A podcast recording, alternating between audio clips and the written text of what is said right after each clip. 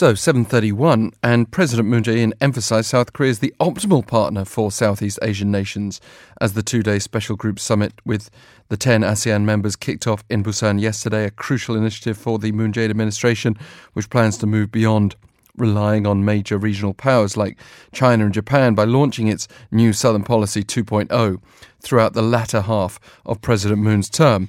And the South Korean leader is holding a series of separate summits with his counterparts this week, including President of the Philippines, Rodrigo Duterte, during which they agreed to conclude a free trade agreement in the first half of next year. Well, we can now hear from an expert from the Philippines, but based here in Korea. Dr. Joeffrey Calimag teaches at the University of Ulsan and heads the Council of ASEAN Professors in Korea. A great person to connect with on the line then. Good morning to you. Hey, good morning. So, how do you evaluate the developments uh, this week already between the ASEAN nations and, and this Moon Jae-in government, this new Southern Policy 2.0? Uh, hi. Uh, let me first provide the premise that prior to the new Southern policy of President Moon Jae-in, ASEAN and South Korea have been executing cooperative activities in areas of economy, social, cultural exchanges, and anything that pertains to people, econ- economic growth, and security, which are very much similar to the three pillars of the New Southern policy that includes people, prosperity, and peace. Uh, I would like to believe that the recent economic and geopolitical environment was so volatile, and so Korea came to realize the utmost importance of the ASEAN, uh, elevating it to the levels of the U.S., Russia, Japan, and China. But we have to understand that the new Southern policy was only launched in August last year, so it is fairly new. But if we look at the pace of the developments pertaining to what we have achieved in one year, we, we see a leap on cooperation efforts co- uh, prior to the new Southern policy. Since the establishment of ASEAN Korea relations 30 years ago, uh, trade uh, trade has increased more than 20-fold. That totaled at uh, 150 billion US dollars, and the exchanges of people picked at about 15 million in 2018. So Korea has also extended humanitarian assistance in times of natural disasters, poverty alleviation programs, donating warships, and among others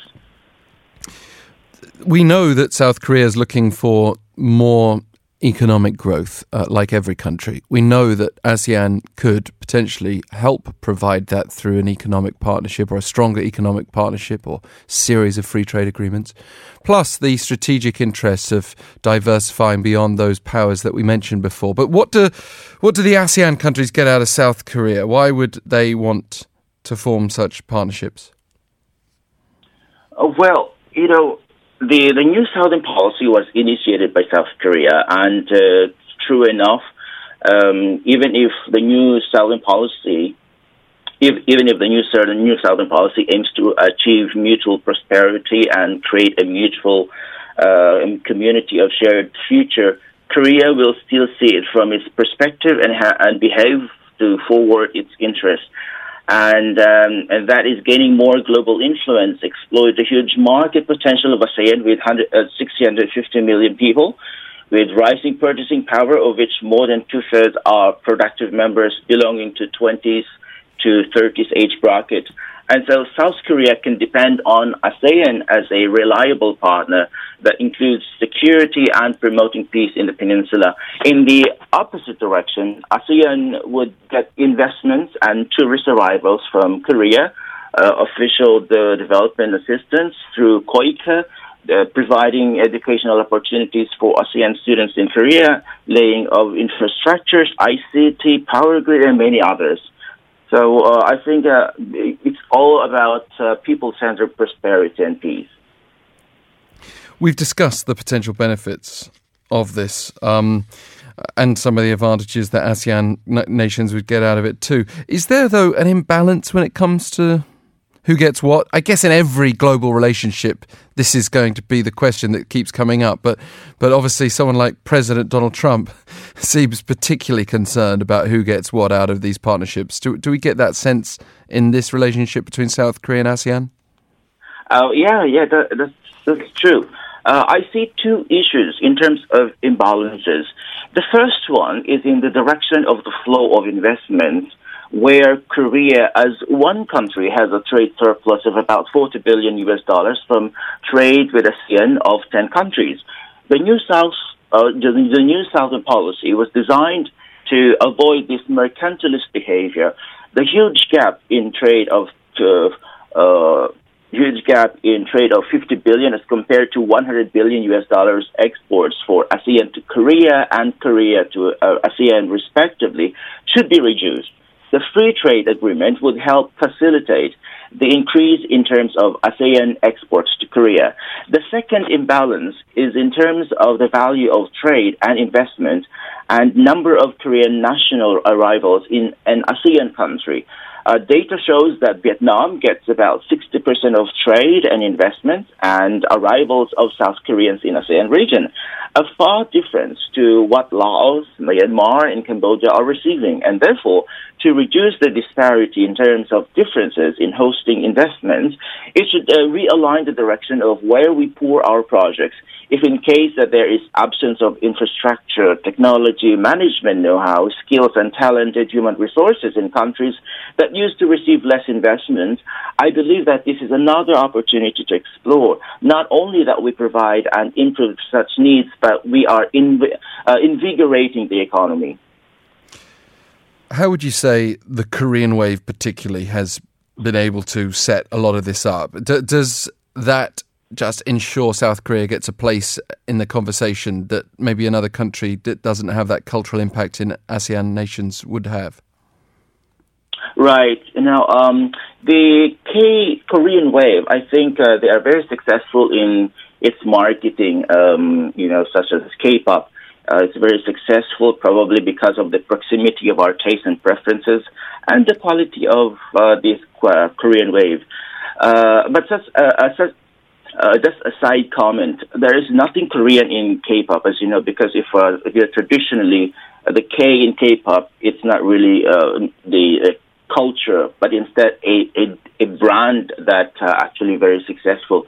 But uh, the thing is that the reception of Korean wave in ASEAN is very much uh, received positive, but uh, not really uh, ASEAN wave in Korea because the problem is what what what is it? What what is ASEAN identity as one? Uh, what what is ASEAN identity? When we say uh, ASEAN, we refer to probably uh, Thai. Mm, Thai food or probably Philippine mango or beaches. So I think that is one issue that uh, that is why we could not really uh, have uh, ASEAN identity or ASEAN wave in Korea.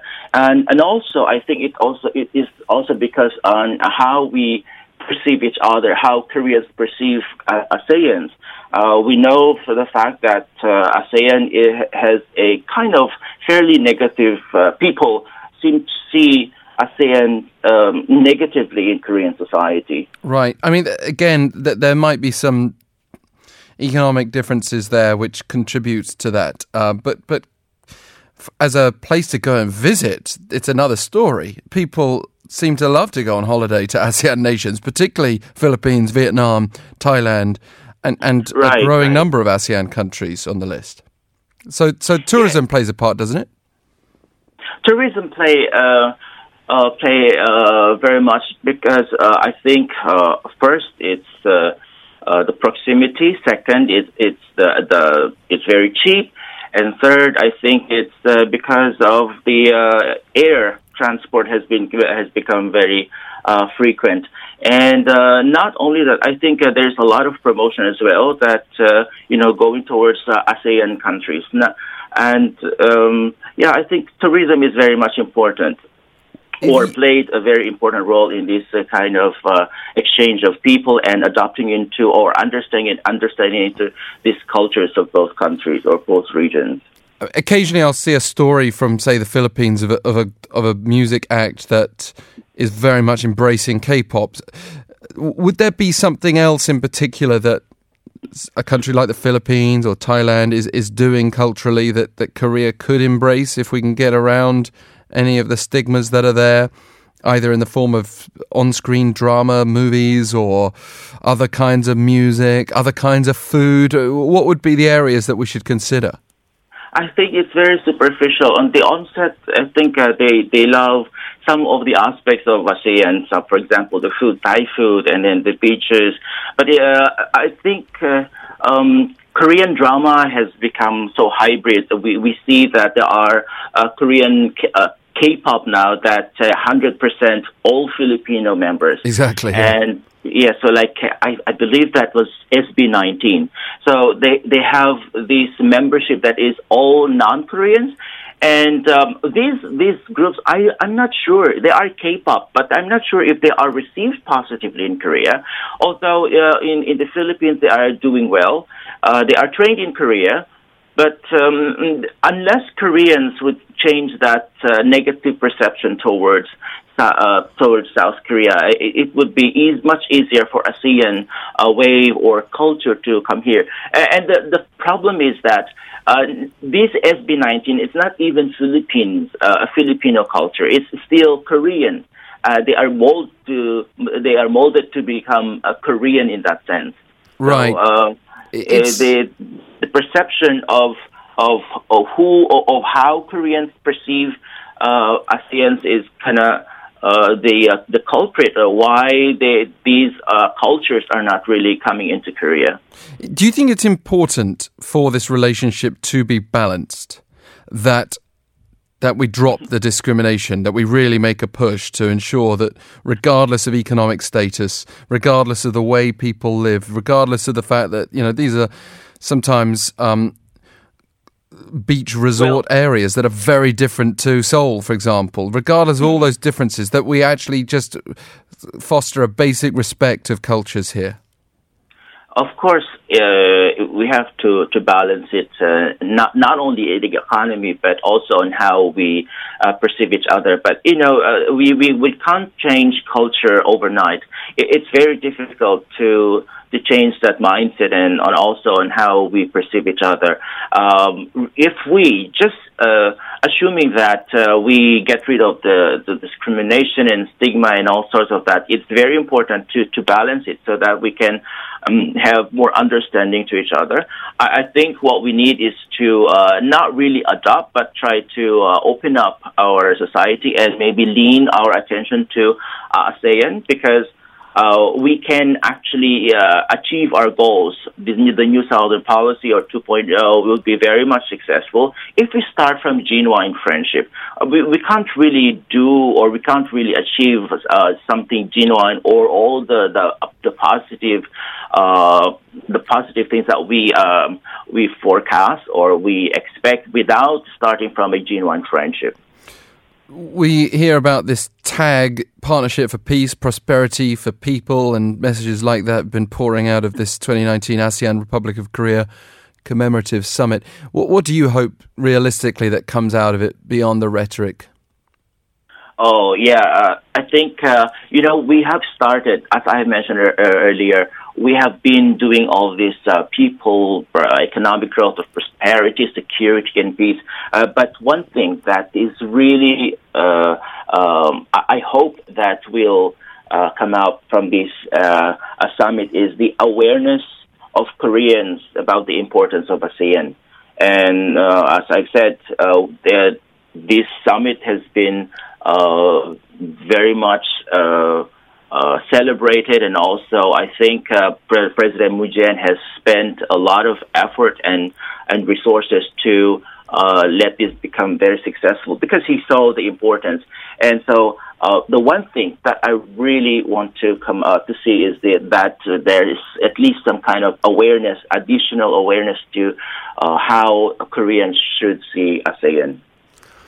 And on the Philippines relationship, particularly as you are from that country, and there's been a lot of scrutiny about uh, Rodrigo Duterte, the Filipino leader, in the last few years, both from uh, a sort of crackdown perspective, Trump comparisons, even, um, and then more recently, actually on the health front, questions like is he actually um, able to continue in office um, because of some of the medical treatment he's apparently been having?